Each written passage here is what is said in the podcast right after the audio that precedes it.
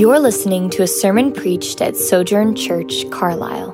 In Ecclesiastes, we discover that a life spent in pursuit of pleasure, achievement, and control will ultimately leave us empty handed. Life isn't about what we can obtain, but about what we already have and learning to receive it from God with gratitude. Welcome to Ecclesiastes Life as Gift, Not Gain. Good morning, Sojourn. Uh, someone told me recently that when you're preparing to preach, when you're studying a text, you can expect to teach half of what you learn. As Christina was reading the passage this morning, and I was reflecting on all that the Lord has taught me over the last couple of months, I've got to say, if that's true, it's bad news for your lunch plans. if I'm still going at dinner time, just know that I've got about another 10 hours of material from this passage. But thanks be to God, I, I pray and I believe that He has something here for us this morning. He has a message for us this morning from this text, and I pray that we would have open hearts to hear it. My wife Jessica and I are parents to two young children, a four year old and a six year old. And if you've had experience parenting children of that age, you know our desire is to put before our children a vision of a life well lived. And so there's a refrain that can be heard in my house most of the time once a day, a lot of times more than twice a day. And it's a song that goes a little bit something like this Choose the better way. There's a better way of relating to each other. Choose it. They often can't see it, but we know it's our responsibility to show it to them. When you wake up on a Tuesday morning and you're screaming and crying because we're not having pizza and ice cream for breakfast, choose the better way. There's a better way to live. When you're screaming at your brother because he picked the pink marker first and now you don't want to color your page at all, choose a better way. There's a better way to live. When you're trying to get the lawn mowed as fast as you can so you can play a round of golf before bedtime and it just won't start, and you throw a rake across the yard in anger, choose the better way. There's a better way to live. In our passage today, the author of Ecclesiastes, commonly known to be Solomon, observes the ways that people relate to each other and their work. And he gives, a, gives us a vision that says, there's a better way. Choose it. He sees a world filled with people exploiting each other, a world of isolation, full of individualism and loneliness, and he presents a different way. He's saying to us, there's a better way to live. Choose a better way of relating to each other and to your work. Choose to know and be known by each other. Choose to comfort each other Choose to be dependent and dependable. I pray that the Lord would help us see the wisdom in this call and help us learn how to live it out. Would you pray with me? Father, as we come to your scripture this morning, we know that we can trust you. You are revealing yourself to us through the words of the teacher. God, I pray that you would open our eyes to you in this passage, that you would open our eyes to a way of relating that is in contrast to the world around us, a way that declares and magnifies your name. Lord, would you be with us? Amen. The book of Ecclesiastes recounts one man's lifelong quest for meaning in life.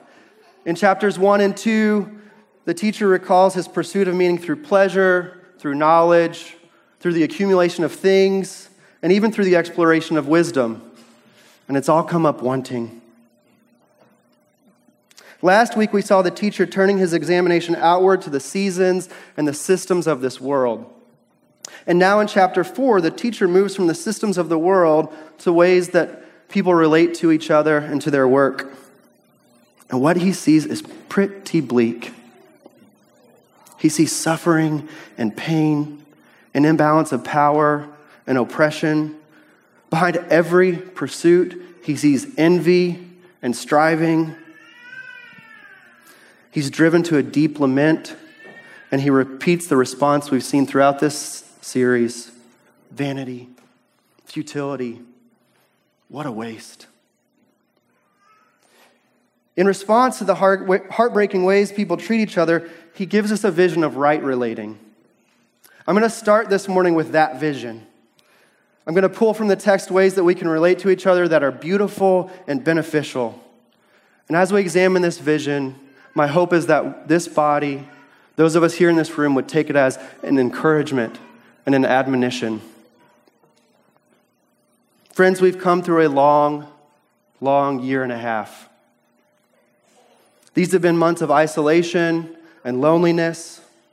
And a lot of us are reconnecting now in the first, for the first time in maybe a year, and it's weird, it's awkward. Sometimes we're caught in conversation and we don't know how to respond. All of our interactions have been mediated through cloth or through technology. For many of us, interactions that we once cherished might not be there at all. Let us hear the encouragement to relate to one another, to be together, and to love each other in ways that are meaningful and fruitful. Let's see what this looks like in the text. I'm going to read verses 9 through 12. Two are better than one because they have a good return for their labor. If either of them falls down, one can help the other up. But pity anyone who falls and has no one to help them up. Also, if two lie down together, they will keep warm. But how can one keep warm alone? Though one may be overpowered, two can defend themselves. A cord of three strands is not quickly broken. This picture of good and godly relating is poetic, but it's also concrete. I'd like to highlight four aspects of godly relationships that we can see in this passage. We're called to cooperate we're called to know each other, to comfort each other, and to depend on each other. Verse 9 Two are better than one because they have a good return for their labor. The teacher starts this passage, this section of our passage today, in the form of a proverb, encouraging us to work together. He doesn't deny the reality or the need for work, but instead of pointing to one person's ability, instead of pointing or praising prideful individualism or asking us to maximize our profits. He praises the benefit of cooperation. The language used clearly teaches us that two people working together increases the benefit for both parties. Throughout the scriptures, we're commended to work and to do so wisely. Here we see a wise way of working it's cooperation. We might be tempted in our working, whether it's here in the church or outside in the world, to go it alone, to rely on our own power. I know I am. But let's read and heed this wisdom. Work together, there's a better return. It's important to note that in this proverb, the specific number two is not essential. The teacher's emphasis is on there being more than one individual. The language used here and repeated in the section can be read as one and another. So the emphasis there is one and someone else, not just two or three or more, but on the fact that there is wisdom in living and working, not as individuals, but as a unit, as a part of a community. Consider, brothers and sisters, how much more the work of the gospel in this neighborhood will grow and be blessed when we work together. When the vision set before us is not just borne by our pastors or our staff members, we already experienced the wisdom of this Proverbs.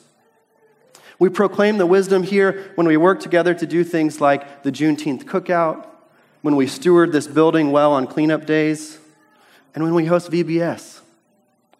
By the grace of God and the willingness of his people, we had 31 volunteers show up last week. They did the good work of loving on the kids who came through the door. We welcomed and loved 53 kids. They were taught the gospel, they were fed meals, and they were given space to interact, to laugh, and play. Now, the volunteers in the room might not want to do this, but imagine if one volunteer showed up for those 53 kids to cook 53 meals, to welcome 53 with open arms, to watch 53 in the gym down the alley, how much more is our work multiplied when we work together? Praise God for you volunteers. Good and godly relating to one another requires that we know each other. Let's look at verse 10. If either falls, his companion can lift him up, but pity the one who falls without another to lift him up. In verses 10, 11, and 12, the teacher is most likely thinking of people traveling the open country roads of the day. Travelers moving from town to town at the time were engaged in a difficult and dangerous endeavor. They would often use narrow roads hugging tight to steep cliffs, and many roads were lined with ravines and pits used to catch animals or unsuspecting travelers. Travelers often faced the constant risk of falling to injury or worse. The wisdom here of traveling in pairs might seem like a given to us. It's an encouragement that we give our kids all the time. Don't go alone, be together. But there's something I'd like for us to pay attention to here. If either falls, his companion can lift him up. I can't help you up if I don't know that you've fallen. I have to know where you are, and you have to know where I am. The type of relating that the teacher describes requires that we are aware of each other, attentive to each other, that we know each other's needs, our hurts, and our failures. But I think the type of knowing we're called to goes beyond just picking each other up out of a pit every once in a while. The travelers who would have been able to help each other in this scenario would first need to be headed in the same direction.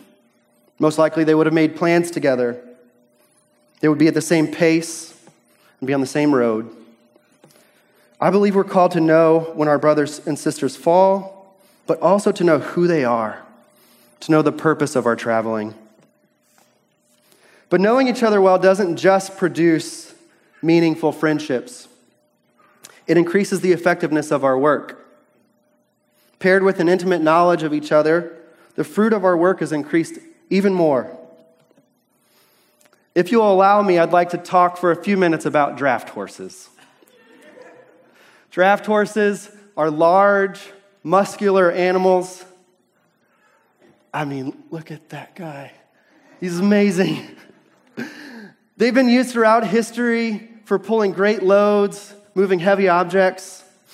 They are massive horse breeds that have been developed to work and they can work. A single draft horse can pull a load of up to 8,000 pounds. The strength of that is difficult for us to imagine, but let's just say this piano here weighs a 1,000 pounds. Most concert grand pianos weigh around a 1,000 pounds. So one draft horse alone could drag eight of these pianos through a field. So we could speculate what would happen if two draft horses were connected to a load of pianos. Maybe you trust your powers of deductive reasoning, or you've done some kindergarten math problems recently. And you think if one draft horse could dr- pull 8,000 pounds, then two could pull 16. Well, you'd be wrong. Two draft horses working together can't pull 16,000 pounds, they can pull up to 24,000 pounds. Imagine that. 24 pianos being drug across a garden. Amazing. But that's not all. Listen to this, I love it. If two horses that are pulling together have trained together, if they've worked together before, the limit of their power is not 24,000 pounds. They can pull up to 32,000 pounds. That's four times what one could do on his own. So if two draft horses spend time in the same fields, eat from the same troughs, drink from the same water. Their strength is magnified. They're in tandem with each other, they're in step, and every movement is maximized. Brothers and sisters, let's be draft horses. Let's know each other. Let's eat together, drink together, and when we work together, by serving the neighborhood, by serving the practical needs of this church, our work will be multiplied. The type of relating the teacher presents encourages us, encourages us to comfort one another. Verse 11 Also, if two lie down together, they will keep warm. But how can one person alone keep warm? Travelers would often find themselves between destinations at the end of the day and would need to lie down on the side of the road for a night's sleep. Often they would have only a single shirt or cloak to keep them warm, and on cold desert nights, that just wouldn't be enough. So a traveler would have to find another and lie down together, share their cloaks, and keep warm. It's a fact that our bodies generate heat. Some of us generate more heat than others, but we're not torches. We're not radiators. I'm not a bonfire. I can't keep you warm if we're not close. And we see here the wisdom, the call to be close to each other, to be near each other when we're cold and when we're in need. Note also that the source of comfort here is another traveler. It's not an additional cloak, it's not a fire, it's another traveler on the road. The teacher wisely points out that when we're cold, when we're in need, what we need, what we need to warm each other and comfort each other, we already have. Use it. The type of relating praised by the teacher requires co- cooperation, knowledge of each other, and encourages us to comfort each other, and it requires us to be willing to depend on each other. Verse 12 If someone overpowers one person, two can resist him. A cord of three strands is not easily broken. Away from the safety of towns and cities, travelers face the danger of robbers who roam the countryside looking for easy targets. An individual traveling alone would easily fall prey, but two people could defend themselves.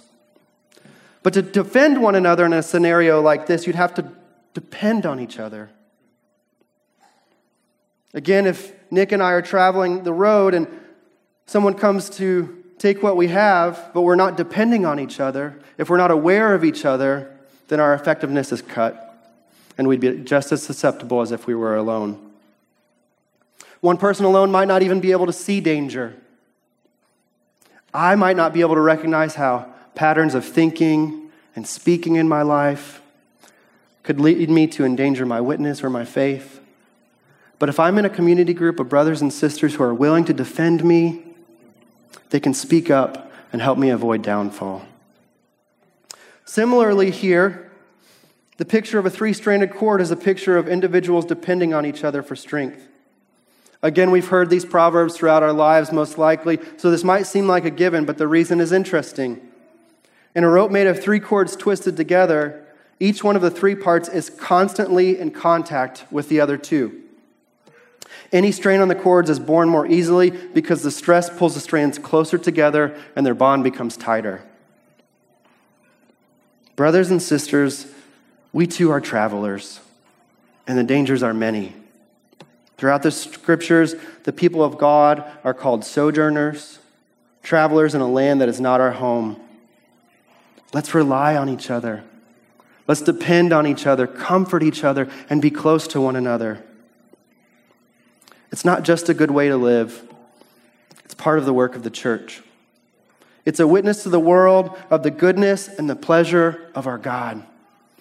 Jesus himself praised this. In John 17, he prays that the unity of believers would glorify the love of the Father. He prayed that his disciples would be unified in community, just as he and the Father are one. He said, I in them and you in me, that they may be perfected in unity, so that the world may know that you sent me and you loved them just as you loved me. When we live and relate together in these ways, we reflect back to God and to the world the unity and love of our Father. In all of this, comfort, knowledge of each other, depending on each other, the teacher is saying, This is the way. the better way to relate to each other. Choose it. But why? Why is this the better way? Why is this kind of community important for our time? Because the way of the world is toward individualism and toward isolation. That's clear in the preceding verses. Read verse 1 through 3 with me. Again, I observed all the acts of oppression being done under the sun.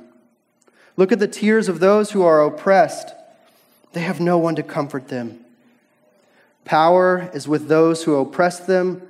They have no one to comfort them. So I commended the dead who have already died more than the living who are still alive. But better than either of them is the one who has not yet existed, who has not seen the evil activity that is done under the sun. The teacher looks at the ways that people treat each other, and his heart sinks.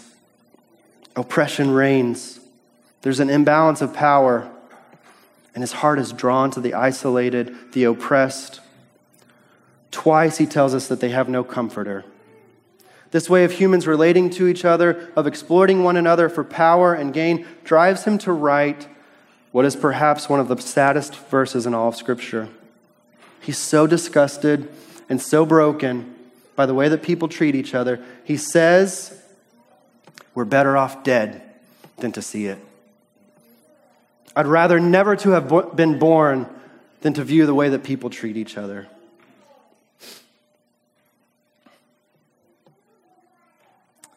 Our faith requires us to see the world as it is.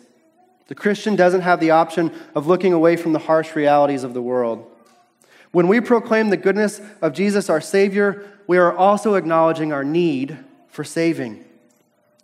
If you don't see the brokenness in this world, though, if you don't feel it on this level, be encouraged.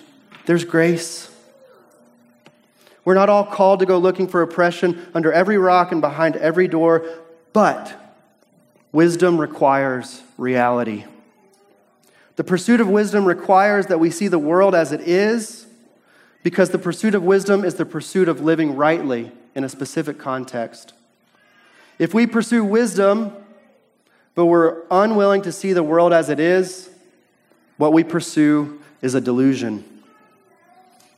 Let's not turn away from the world when we see brokenness, when we see oppression, but let us also cling to and proclaim the hope of a better way, both inside these walls and out. Before I move on from these verses, I hope that you hear me. I hope that you hear the writer here. Are you overwhelmed by brokenness? Are you weary? Do you view injustice and you're devastated? Do you feel like you're stuck in lament?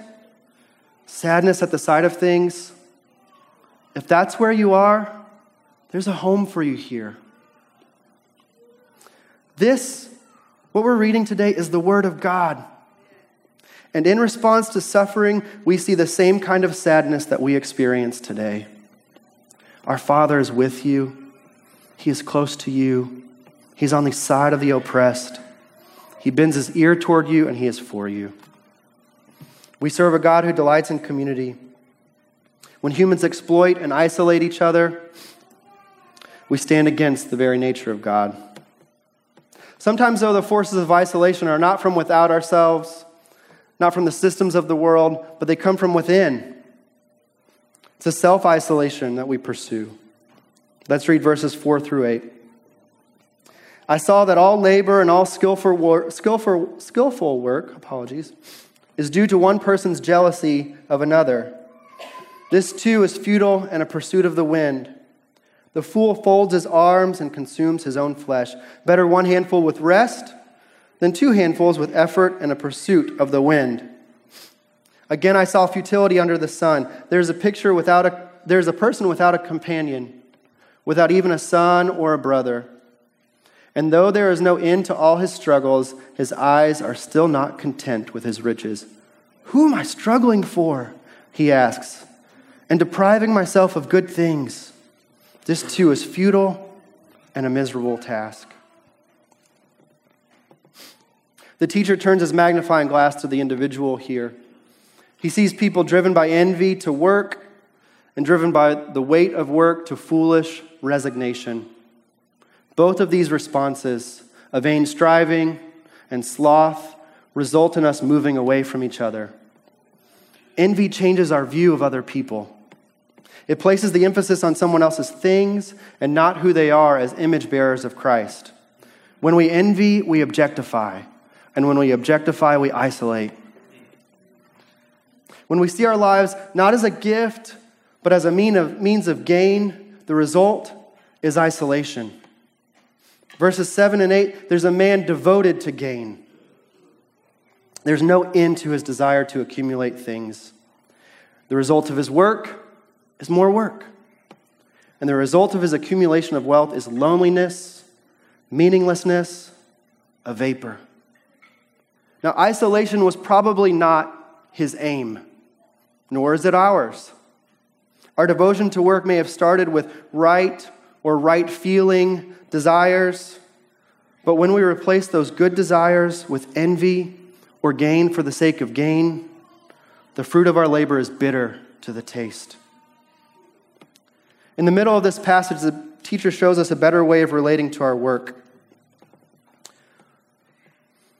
He says it's better to have one handful of tranquility with peace, one hand working, than to sit back and do nothing or to be totally consumed by your t- toil. When we are ruled by our work, by our striving, it becomes all consuming. And when work is all consuming, it's all we have. It blocks out space for others and for the intentionality and the relationships that God has given us. All we have is vanity, striving for the wind. But a right relationship to work, a relationship to work that allows us space for rest, is tied to a right relating to each other. When we use our work as a gift and not for the pursuit of gain, when we approach it with the wisdom that we see here, we have the space to relate to each other intentionally and rightly.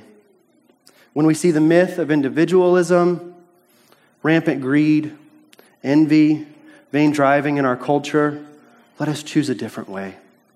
Let us lift up a banner that says our God is a God of community and not of profit, not of greed, not of envy.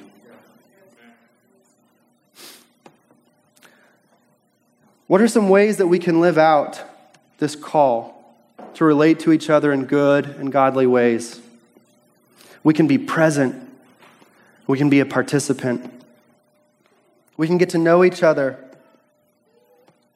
I mentioned earlier that my wife and I have a six year old and a four year old, three year old, I'm sorry. we have a six year old and a three year old. And a parent might know this joy well, but there's nothing that brings a smile to our face quicker than to hear their conversations from another room. To see them growing in their relationship with each other, conversing with each other, it's such a beautiful sight. Last week, I noticed after we concluded the service, this space was immediately filled with sound. Sound of laughter, sound of conversation, sound of brothers and sisters getting to know each other. How beautiful that must sound to the Father when his brothers and sisters in the place where they worship are turned toward each other, present to each other, getting to know each other. Press into that. When you're here, be present, get to know each other, love on each other. We can be a participant in the work of the church and the practical needs. We can be ready and willing to volunteer when there's need. I'm so thankful that the testimony of this church is people who respond when they're asked to volunteer. And you can join a community group. When our groups relaunch this fall, I encourage you to find a group. It's where we work out this way of relating to each other on a weekly basis. As I close, I understand well that there might be some objections to the encouragements that I've given you today. Maybe there's some uneasiness here. Maybe you've experienced the danger in proximity to other people. Maybe the isolation that the teacher sees as what you feel. Maybe you've allowed yourself to get close to others before and it's ended in hurt and pain. I'm not naive. We don't have to look far for wolves.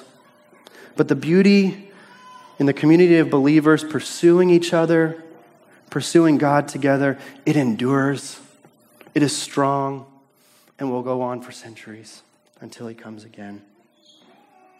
Maybe you hear my calls and encouragement to know and be fully known, and your response is, I don't want that. I don't want to be fully known by the person sitting next to me. Maybe the source of that is shame or fear. Can I encourage you? You already are fully known and you are fully loved. Let me say that again. You are fully known in your deepest parts when your motivation for work doesn't match up with what we see here. You are fully known and you are fully loved. I'm encouraged by a quote from Tim Keller's book on marriage. To be loved but not known is comforting but superficial. To be known and not loved is our greatest fear. But to be fully known and truly loved is a lot like being loved by God. It is what we need more than anything. It liberates us from pretense, humbles us out of our self righteousness, and fortifies us for any difficulty life can throw at us. Let's be known and fully known and love each other. Believers, let's live in that reality. Let's live our lives as gift, not as gain, a gift to be given to others. Let's live from the knowledge that God knows us and He loves us, and we know this because Christ gave Himself up for us while we were yet sinners. If you're here and you're not a believer, if you don't know what it's like to be part of the family of God, to be part of this beautiful community, maybe you're living in the brokenness of this world and you don't have hope for another way, can I encourage you? You are fully known by the God who hung the stars by the God that created all that we see and all that we are. You are known and you are loved. If you'd like to talk with me or Pastor James or Pastor Nick about what that means, what it means to live in that reality, feel free to find us after the service. Would you pray with me?